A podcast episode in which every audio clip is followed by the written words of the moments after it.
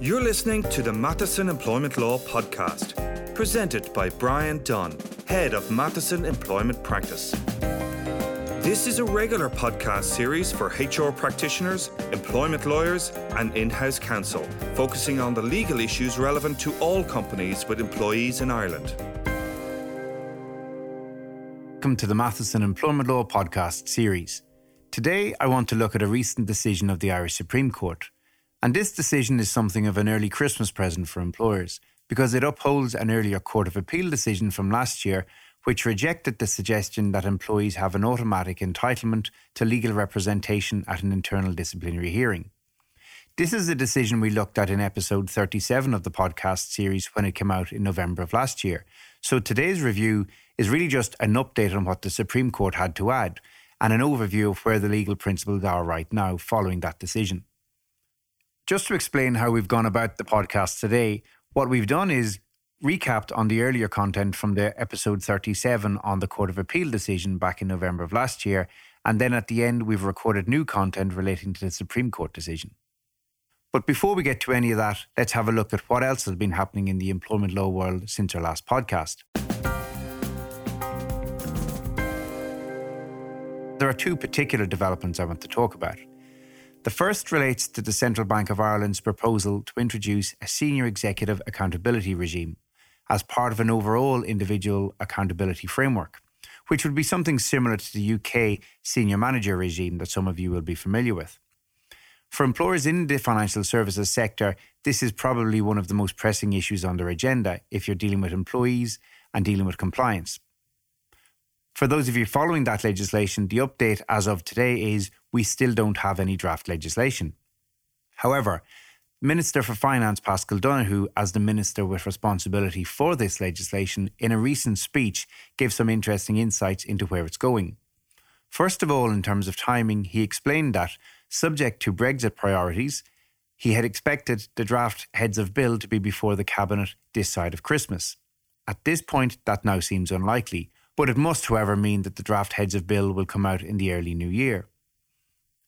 More importantly, he explained that in designing the new regime, it will draw from the UK regime, and in particular, will take account of what lessons have been learned in the UK and their experience of that regime to date. He also explained that in learning from the UK lessons, we must take account of one particular difference between ourselves and the UK, and that is the existence of a written constitution here. What the minister said was our constitution establishes clear individual rights, such as the right to earn a livelihood and clear provisions on the administration of justice. So there must therefore be a careful balance between giving the central bank the necessary powers it needs to do its job effectively and the protection of individual employee and constitutional rights. And this is an issue that we have seen coming up in an awful lot of discussions with clients in relation to the SEAR proposals. The availability of injunctions under Irish law to prevent an employer from reaching a negative conclusion against an employee in breach of fair procedures and the overall emphasis on fair procedures in HR and employment law practice is very different to the UK. So I think even if we end up with a broadly similar model to the UK, the experience of running it in Ireland is going to be very different. And that's why it's crucially important and indeed welcome to see that the Minister is aware of this difference and it is hopefully going to be taken into account. The Minister also identified the SEAR proposals as the centrepiece of the overall individual accountability framework, which I suppose underlines the importance that the CBI will give to it once the proposals are rolled out in due course. For those of you who are interested in more detail in regard to the SEAR proposals, I've included with the email on this podcast a link to a recent speech given by Derville Rowland, the head of financial conduct from the CBI, at a Matheson client event we ran in October. As I say, it's an extremely important issue for employers in this sector, so we will keep you updated on any developments as they come through. The second change in the area of family leave I want to talk about is the introduction of parents' leave as of the 1st of November 2019. This is an additional statutory entitlement allowing each parent of a child born or adopted after the 1st of November to two weeks unpaid leave. It may be taken within the first 52 weeks of the child's birth or adoption, and if not taken in that period, it will be lost. The employee can take it in one block of two weeks or can take it in two one week blocks. There's no obligation on the employer to pay during this period, So the only entitlement an employee has to salary is a social welfare benefit of 245 euro per week. Along the same lines as parental leave, an employer can postpone an employee's request for parents' leave for a period of up to 12 weeks in particular circumstances. So, if, for example, there are seasonal variations in work demands, etc. The benefit is non transferable between the parents, and equally, it applies per pregnancy or adoption as opposed to per child. So, a parent involved in a multiple birth doesn't get four or six weeks leave, as the case may be. It's still only two weeks per birth or adoption. As I say, the legislation doesn't require employers to top up salary during this period. However, what we've seen in practice is that in certain sectors of the economy, such as financial services, pharma, and tech, where recruitment can be extremely competitive, employers will use benefits as a form of retention and attractiveness to make themselves all the more attractive to a candidate. And on that basis, we expect a lot of employers will actually top it up. One recent survey I saw indicated that as many as 20% of employers had already confirmed they would either pay partly or fully during that period of time. To put this new leave in context, where it fits in the overall world of family leave is it's in addition to maternity leave, parental leave, adoptive leave, and paternity leave. It's its own thing, it exists independently. Now, my view on this proposal is as follows it clearly is a step in the right direction, in that it's positive and it's progressive, there's no doubt about that. However, the introduction of this benefit and an earlier proposal along these lines back last summer was heavily criticised at the time as still falling far short of the mark. It is an acknowledgement by the government, at least, that if it is serious about tackling the issue of female retention and female progression to senior levels in the workplace, it does need to facilitate the shared burden of parental duties. And so, by extending this particular benefit to both parents and introducing some degree of paid benefit around it, it is nonetheless positive insofar as, for the first time at least, it extends the benefit to both mothers and fathers, so at least encourages conceptually for fathers to become that bit more involved in sharing parental duties. However, to put this in context, and many of you will have seen the coverage earlier in the summer of the decision by Diageo to provide 26 weeks fully paid paternity leave to employees across the entire organisation. And more recently, Vodafone likewise has announced a plan to pay four months fully paid paternity leave in its organisation. Likewise, in Spain at the moment, for example, fathers enjoy eight weeks paid paternity leave which will increase to a remarkably generous 18 weeks paid paternity leave by 2021. Again, paid by the state rather than by the employer in the Spanish case. Even as a general benchmark, the OECD average for paid parental leave is just over six weeks, so you can see how the Irish proposal starting off at two weeks unpaid is very much behind the curve, and so we clearly do have some distance to go. To finish on this point overall, and just to explain what paternity leave is then as the third benefit, Paternity leave compared to parental leave or parents' leave was introduced in September 2016, and it likewise provides for two weeks paid paternity leave for fathers or parents other than the mother in the first six months of a child's birth. Again, it's paid in the sense that social welfare benefit is available to the employee of €245 Euro per week, and there's no obligation on the employer to top it up. This is one benefit in particular where the tech employers have been really generous, and a huge number of them do provide paid paternity leave covering the top up. Hopefully, this clarifies the overall difference now between the three different types of leave and puts the recent changes in context so you can understand what they are and how they apply to you. You're listening to the Matheson Employment Law Podcast, presented by Bryan Dunne, Head of Matheson Employment Practice.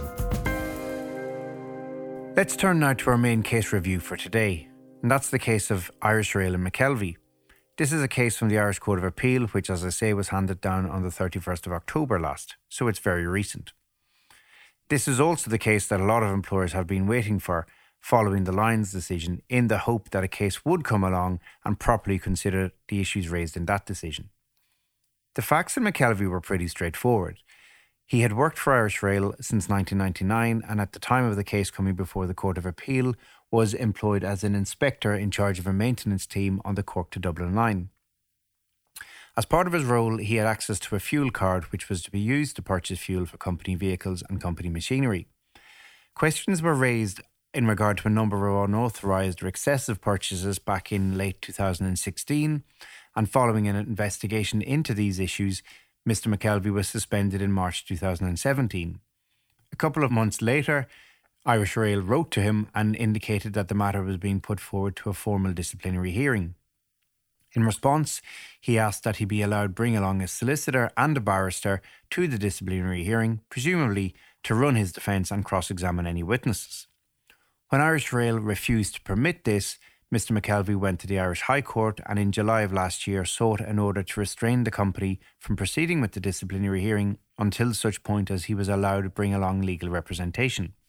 In the High Court, Judge Murphy granted the order, but this was on the basis that it raised very serious issues for his reputation and future employment if he was ultimately dismissed as a result of this process. In reaching this decision, she specifically referred to a decision in Burns and the Governor of Castlerea Prison, an Irish Supreme Court decision from 2009. And she went through a number of criteria that were outlined in that decision, applying them to Mr. McKelvey's case. On the first of these, she referenced the gravity of the charge and the potential penalty. She agreed that this process may well lead to his being dismissed, with a consequent impact on his future employment prospects. She also agreed that the allegations and outcome could very significantly impact on his reputation. She accepted that multiple points of law would arise in the disciplinary hearing and that Mr. McKelvey would not have the necessary capacity to run his own defence. On the same point, she agreed that the facts in this case would be quite complex, covering a number of transactions over a number of years. I think the process actually be looking back as far as 2013. She went so far as to say that it would be ridiculous to expect Mr. McKelvey to deal with the complexity of facts involved without the benefit of legal representation. She accepted also the point that it was not yet clear what the particular allegations were or what process the employer was following. And while she agreed that involving lawyers in the process directly would inevitably result in the process being slowed down and further delayed, in her view, the downside to the employer of this was quite limited because Mr. McKelvey was already on suspended leave. Overall, she felt, therefore, that given the complexity of the case, it did warrant legal representation, and she granted an order requiring Irish Rail to suspend the process until such point as they were prepared to allow Mr. McKelvey bring along his solicitor and barrister. Rather than accept this outcome and proceed with the process on that basis, Irish Rail appealed the decision to the Court of Appeal. And they appealed it on a number of grounds, and let me just run through them because they are relevant to the court's ultimate analysis. First of all, they explained that the High Court decision was premised on an assumption that Mr. McKelvey would be unaided in this process, which was not the case. He had the direct benefit of an experienced trade union representative to fight his corner in the disciplinary process. And the same representative was already representing two other employees, so was quite familiar with the facts and the process. They also argued that the process was not uncertain or undetermined in that it was very clear. The company's disciplinary procedure was contained in his contract and the company handbook, and he had also been provided with a copy of it at the start of the investigation. Included in this was confirmation to Mr. McKelvey that if he wished, he could call and cross examine any witness in the process. A further ground of appeal was that the company's disciplinary procedure was entirely in line with the Labour Court's Code of Practice on Disciplinary and Grievance Procedures, which in Irish employment law and HR practice is considered the standard or the benchmark as regards the principles of fair procedures. Most significantly, Irish Rail argued that the facts of the case were actually not that complex at all and were quite straightforward. It was not something that would require technical specialist knowledge, so as such, there was no need for him to require legal representation. They also made the point that the vast body of case law, certainly up until the Lyons decision, had all indicated that the right to legal representation at an internal disciplinary hearing should only be permitted in exceptional circumstances, and that there was nothing exceptional or unusual about Mr. McKelvey's case. It was pretty straightforward. One last ground of appeal was even if the allegations against Mr. McKelvey could potentially lead to a separate criminal prosecution, it didn't automatically follow that he was therefore entitled to legal representation at an internal disciplinary employment hearing.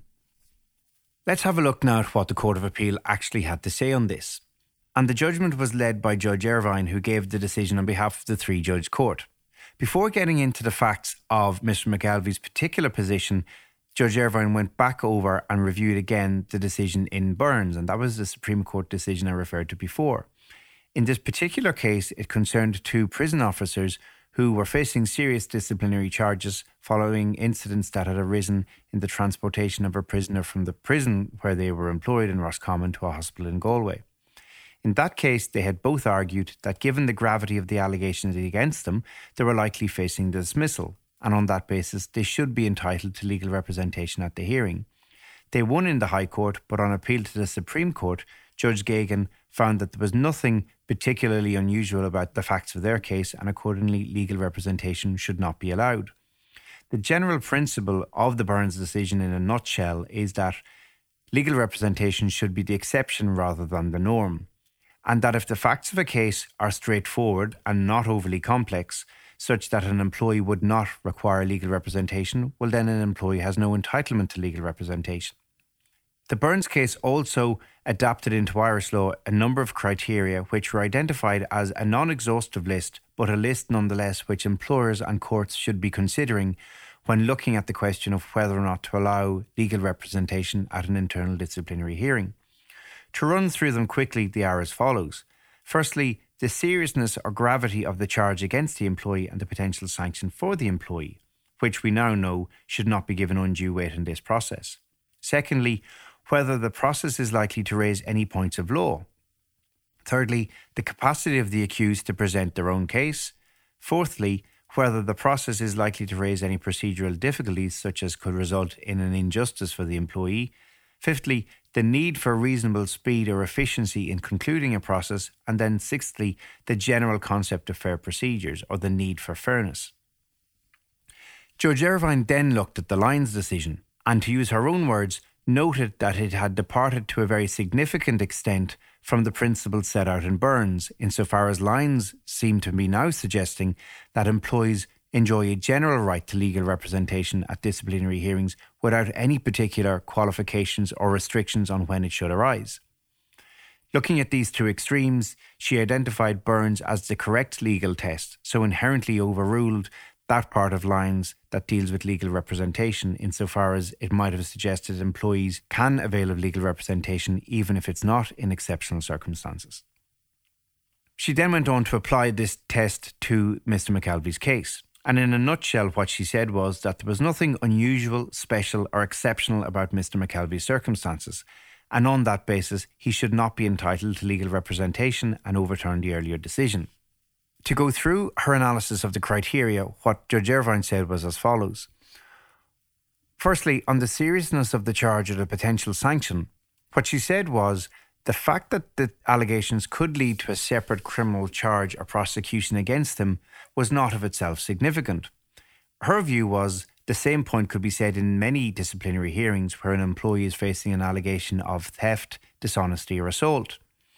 Similarly, even if it did result in a separate criminal prosecution against him, the outcome of the Irish Rail decision, whatever that might be, would be inadmissible in the subsequent criminal trial, so it should not in any way impact on his right to fair trial against those charges. Secondly, on the potential for dismissal coming out of this disciplinary process, she said again that that was hardly exceptional or unusual, as this is often the case in a disciplinary hearing.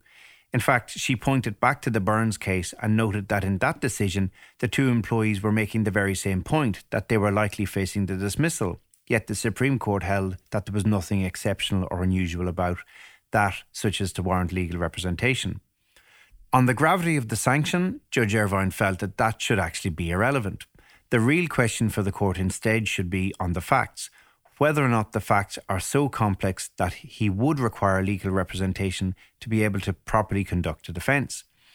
To give an example, and I suppose this is my example rather than the judge's, if it was an employee facing allegations that raised technical or specialist issues of financial services practice or regulatory law, you can see how an employee would require a specialist legal representative that is familiar with the law and can run the nuances of the argument for the employee before the disciplinary hearing. Conversely, if the facts are straightforward and not complex, there should be no need for legal representation. On the point being raised by the employee as to the impact on his future employment if he was dismissed, she felt that again the same issue arises in every dismissal case, so there was nothing unusual or exceptional about this. On the complexity of the facts criteria, she felt that there was nothing in the facts of Mr. McKelvey's case to indicate that they would be complex. It came down to a small number of spreadsheets containing data which Mr. McKelvey already seemed to be familiar with and understand, and one three page written statement which was effectively his evidence to the investigation committee. As such, she felt the facts were quite straightforward and didn't require legal representation. She also laid a lot of emphasis on the fact that he had access to and had the benefit of an experienced trade union representative. So he was not without assistance in this process. She also made note of the fact that the company's own procedure was very much in line with the Labour Court's Code of Practice, so she accepted the ground of appeal on this point as well. She also specifically referred to the fact that the Code of Practice is silent on the issue of legal representation, which she read to mean the Labour Court envisaged these type of proceedings being run on a daily basis without any need for legal representation. To elaborate on this further, she noted that even if it turned out an issue arose at the disciplinary hearing, which in hindsight would have benefited from legal representation, that he had full right of appeal on this, so could bring in legal representation at that point if there was risk of an injustice being committed. Let me read a short passage now from the judgment, which I think very accurately sums up the tone and logic that the court took to this decision. And what the judge said was as follows While an employee facing a disciplinary inquiry in respect of alleged misconduct may be at risk of inter alia dismissal from their employment and significant damage to their good name, it should nonetheless generally be possible save in exceptional circumstances, for such an employee to obtain a fair hearing in accordance with the principles of natural justice without the need for legal representation. It is, of course, mandatory that all disciplinary inquiries into misconduct alleged against an employee be carried out in a manner which is fair and in a process that meets the requirements of natural and constitutional justice. However, for the process to meet that standard, it should not, save in exceptional circumstances, be necessary for the employee to be legally represented. Neither, in my view, should it be necessary that the procedure to be deployed should ape the type of hearings with which we are familiar in criminal or civil proceedings before the courts. And then at a later stage in concluding the judgment, she added that while it is true that Mr. McKelvey faces a disciplinary inquiry which could lead to his dismissal and which has the further potential to impact on his future employment prospects and reputation, in this regard, he is no different to a very substantial percentage of employees facing allegations of misconduct in the workplace. In my view, the allegation of misconduct made against Mr. McKelvey is a straightforward one, and I am not satisfied that he has identified any factual or legal complexities that may arise that he should not be in a position to deal with adequately with the assistance of Mr. Cullen, an experienced trade union official. So, to conclude, overall, the judge felt that there was nothing exceptional, special, or unusual about Mr. McKelvey's case, the facts were straightforward, and accordingly, he did not require legal representation. So, in this, she overturned the earlier High Court decision and inherently overturned a significant part of the Lyons decision insofar as it dealt with legal representation as a general entitlement. On that basis, Irish Rail were free to proceed with the disciplinary hearing without having to allow Mr. McKelvey bring along a solicitor or a barrister. The question, as with all of these case reviews, is what does this mean for you as advisors to employers? In my view, this is an exceptionally positive and helpful judgment for employers on a number of levels. At its most immediate or basic level, it's exceptionally positive because it overturns the Lyons decision on the issue of legal representation. Following this decision, it's a lot easier to say to employees, you are not allowed legal representation at a disciplinary hearing unless it is in exceptional circumstances. By reaffirming Burns as the correct legal test, it makes it much easier for employers to manage the increasing expectation of employees when it comes to legal representation. My own view, looking at the judgment and looking at the way the court elaborated on the criteria in Burns, is that arguably it now sets the bar as even higher than I would have once understood the Burns test to operate. Often, when a new judgment comes out like this that is helpful to employers, we would look at it from the perspective of employees as well to preempt the type of arguments that they may raise.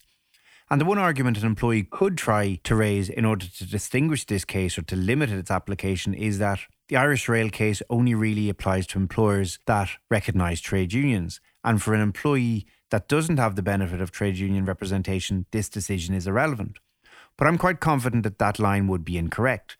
Because when you look at the judge's comments about Lyons, what she said was that Lyons departs to a significant extent from the earlier legal test set out in the Supreme Court decision in Burns. In other words, The principle in this decision is of equal application to employers whether they recognise a trade union or not. It's a general point. As I mentioned at the outset, our advice to employers this time last year when Lyons came out was not to rush into expressly adapting your disciplinary procedures to allow for cross examination and legal representation because we knew it would only be a matter of time before a strong decision came out that properly rebalanced or at least considered these issues. For those employers who unfortunately did adapt the procedures, it will be very difficult to row back on this because once you have conceded this type of facility to employees, it's hard to take it out of your written procedures, even if the law would actually allow you to take the position if you were starting from scratch. On a more general observation, the judge's comment that internal disciplinary procedures do not have to replicate or rape civil and criminal proceedings is also extremely helpful, particularly when it comes to managing the increasing demands of employees and their lawyers on the standard of fair procedures that they expect employers to follow in internal disciplinary procedures. An internal disciplinary procedure at the end of the day is not a criminal trial or not a civil trial, and this judgment confirms that. The only shortcoming in this decision, to the extent that there is any, is that it doesn't expressly deal with the cross examination point that came out of the Lyons decision. And that's because it simply didn't have to. Irish Rail had already agreed to allow Mr. McKelvey to cross examine witnesses at the hearing if he wished. To be objective about this, the large body of case law that was examined in the, the Lyons decision and a couple of other decisions that came out around that time on the same point all indicated that employees do enjoy a right to cross examine witnesses at the ultimate final disciplinary hearing. So I think even if this decision had dealt with cross examination, it probably wouldn't have overturned it in the same way that it overturned the point around legal representation. However, there's a very practical and positive point in this. By overturning the Lyons decision on the issue of legal representation, it has substantially undermined the effectiveness of an employee's right to cross examination. The reason I say this is because, in practice, even if an employee is allowed the right to cross examine a witness, in most cases they were only ever going to exercise that right if they were allowed bring along a lawyer to actually run the cross examination. That's because in most cases, employees won't have the necessary skills or experience to run an effective or successful cross examination of the witnesses. To look at it another way, any witness who is concerned about being cross examined in a disciplinary hearing is going to be a lot less concerned about being cross examined by a colleague than they would the idea of being cross examined by that colleague's solicitor or barrister. And I think in practice, what will actually happen is most employees, if they're not allowed bring along a lawyer, simply won't engage in any cross examination. Overall, as I say, it's a very strong, clear judgment for employers.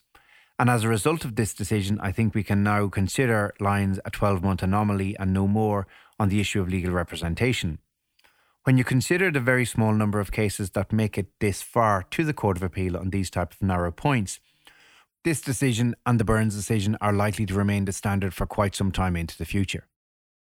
And so, following the Court of Appeal outcome, Mr. McKelvey in turn appealed that decision to the Supreme Court. The Supreme Court heard this case earlier this year, and the judgment was delivered on the 11th of November 2019. The legal arguments before the Supreme Court by both Mr. McKelvey and Irish Rail were broadly the same as all other stages. And in short, the Supreme Court very robustly affirmed the Court of Appeal decision. It rejected the suggestion that an employee has an automatic legal entitlement to legal representation at a disciplinary hearing and agreed that that should only be allowed in very exceptional circumstances. The main judgment from the court was read by Chief Justice Frank Clarke, and he opened his decision on the basis that the Burns and Castlerea decision from the Supreme Court in 2009 re-established the principle that legal representation should only really be allowed in the most exceptional circumstances. And in his view, he identified that as the correct starting point. He then also explained that he saw no reason in the case law or on the facts before him to depart from that point. One of the main legal arguments from Mr. McKelvey was that if he was denied the opportunity to bring along a lawyer to an internal disciplinary hearing, he was at a disadvantage because he wouldn't be able to put forward his case in the best possible light. And as a result, the process was therefore unfair because he wasn't getting his entitlement to fair procedures. The court dealt with this as follows. The court agreed that there were cases where having a lawyer come along would help the employee put the case forward in a more positive or more effective manner. But the court fundamentally disagreed that it followed, therefore, that a process that didn't allow an employee to do so was unfair or in breach of the employee's entitlement to fair procedures. The court went one step further than this. The court expressly acknowledged that an experienced legal representative will be more effective to an employee at an internal disciplinary hearing than a work colleague, but again refused to accept that a process in which that occurs is fundamentally unfair or a breach of the employee's right to fair procedures. The point from the court was so long as the employee overall is getting the opportunity to put forward an adequate defence through adequate representation, well, then that was sufficient to meet the requirements of fair procedures. The court then also dealt with the question of at what point in a disciplinary process should an employee be applying to the High Court for an injunction to restrain it? Should an employee apply when a breach is about to occur? Should he apply when it has just occurred, or should the employee be expected to wait until the conclusion of the process and apply at that point? The court referred back to an earlier Supreme Court decision from 2017, the case of Rowland and An Post. And I'll read a quote from the decision because it's particularly useful here on this point. What the judgment says is as follows The process should only be restrained where it is clear that things have gone sufficiently off the rails such that no decision at the end of the process is likely to be sustainable in law. And then further on, the judge also adds the regular halting of a disciplinary process because of the possibility that something might have gone wrong on merely the basis of an arguable case potentially operates to defeat the orderly conduct of employer and employee relations, and thus lead to a material risk of injustice to the relevant employer if an injunction is granted but the claim ultimately fails. However, requiring a process to continue in circumstances where it is almost inevitable that the result will have to be set aside at the end also creates a real risk of injustice. To me, as an employment lawyer practicing in this area and dealing with the obstacles that disciplinary hearings throw up, this is a hugely beneficial comment for employers because it sets out a very clear message to employees about the risks of applying too early in a process. That in effect, an employee should allow the employer to continue with the process and see if ultimately the employee will be given the benefit of fair procedures. So I imagine that there will be scenarios where employees who want to look for an injunction will be advised against it based on this comment because of the risk of applying too early. Applying these legal principles to the facts of the case, what the court concluded was as follows. On the facts before the court regarding Mr. McKelvey, the evidence involved in his claim, and the procedures to be applied by the trade union representative and Mr. McKelvey himself, the court felt they were all relatively straightforward, nothing unusually complex compared to any other disciplinary hearing scenario. On that basis, they felt that the trade union representative available to Mr. McKelvey within Irish Rail would be more than competent and capable of looking after this process. And as such, he didn't need legal representation at the hearing, and his application failed. The court also made the comment that an internal disciplinary process is not the same as a criminal or civil trial, and that employers are not expected to reach the same standard. And let me read out exactly what the judge said on that. It should be recalled that an internal disciplinary process such as this is not a criminal trial. While the process must be fair, the formal rules of evidence or the procedures which govern either criminal or civil proceedings do not necessarily apply. And again, in practice, this is a very beneficial and helpful comment for employers. Because what the judge is saying is even if the way an employer runs a process internally is not ideal or is not always best practice, it doesn't need to be perfect. It doesn't need to meet the standards required of a court in criminal or civil proceedings. And I think that judgment or that part of the judgment will be very helpful in dealing with the complaints that employees and their solicitors will raise. The court also agreed with the logic from the Court of Appeal that just because the allegations Mr McKelvey was facing were likely to lead to dismissal if proven against him, that he had an automatic entitlement to legal representation. Likewise, the Supreme Court agreed with the Court of Appeal that just because the same allegations could possibly lead to a criminal offence or a criminal prosecution against him, again, it didn't follow that he had an automatic entitlement to legal representation on that basis. The way the court looked at this was even if it led to a separate criminal prosecution, that process will be judged by the standard of proving the allegations beyond all reasonable doubt, not the balance of probabilities that you would apply in an internal disciplinary process. So, in other words, it shouldn't have any undue influence on an ultimate criminal prosecution. In concluding his judgment, the judge also made the following comment It is well settled that a court should not restrain a disciplinary process prior to its conclusion unless it is clear at the stage when an injunction is sought that something has occurred which is sufficiently serious and incapable of being cured, so that there was no realistic prospect that a legally sustainable conclusion could be reached at the end of the process. To me, this is one of the most helpful comments in the overall judgment for employers, because what we have here is the Chief Justice of the Supreme Court saying that even if an employer makes a mistake somewhere along the way and arguably breaches an employee's entitlement to fair procedures, that the process is still not inherently doomed or fatally flawed from that point onwards. Or, in other words, that the employee still has an opportunity to mend their hand so long as they can show that the employee ultimately got the benefit of fair procedures before a final decision was made in regard to the allegations against them. This is an obstacle or a challenge that employees and their solicitors will very often raise where there is an error or a breach along the way. So it's extremely useful now for employers to have this comment there to show the employer can still mend their hand as long as they do so in time before they make the final decision. To wrap up on this, the question we always like to ask is what does this mean for you as representatives of employers in Ireland? Everything I would have said about the Court of Appeal judgment, about it being a very strong judgment for employers when it came out last year, applies equally here. The only difference is this is an even stronger judgment because it's a judgment from the Supreme Court and the Chief Justice himself. The additional points around the risk of an employee applying for an injunction too early in the process and the opportunity for employers to mend their hand where there have been errors in a process are also extremely helpful. So, overall, I think it is a Christmas gift for employers. The one question that is left unanswered, however, in this judgment is what would happen if the employer didn't allow trade union representation also? This question didn't come up in McKelvey because Irish Rail did allow for trade union representation. However, as we know, the vast majority of employers in Ireland don't recognise trade unions and wouldn't allow a trade union representative to attend an internal disciplinary hearing. The Supreme Court didn't deal with it, but we have seen two recent WRC decisions, both of which suggest that if an employer refuses to allow trade union representation, that it can go to the integrity of the process and it may be the basis upon which an employee can challenge a conclusion coming out of an internal disciplinary hearing. That's something we'll watch and we'll keep you updated on. Thanks for listening to the Matheson Employment Law Podcast. If you have any questions or comments, please email Bryan, that's B R Y A N, dot Dunne at matheson.com. This podcast contains general information about Irish law. It is not intended to provide legal advice on any particular matter and is for general information purposes only. You should not act or refrain from acting on the basis of any material contained in this podcast without seeking the appropriate legal or other professional advice. Tune in next time for another Matheson Employment Law podcast. For further information, visit matheson.com.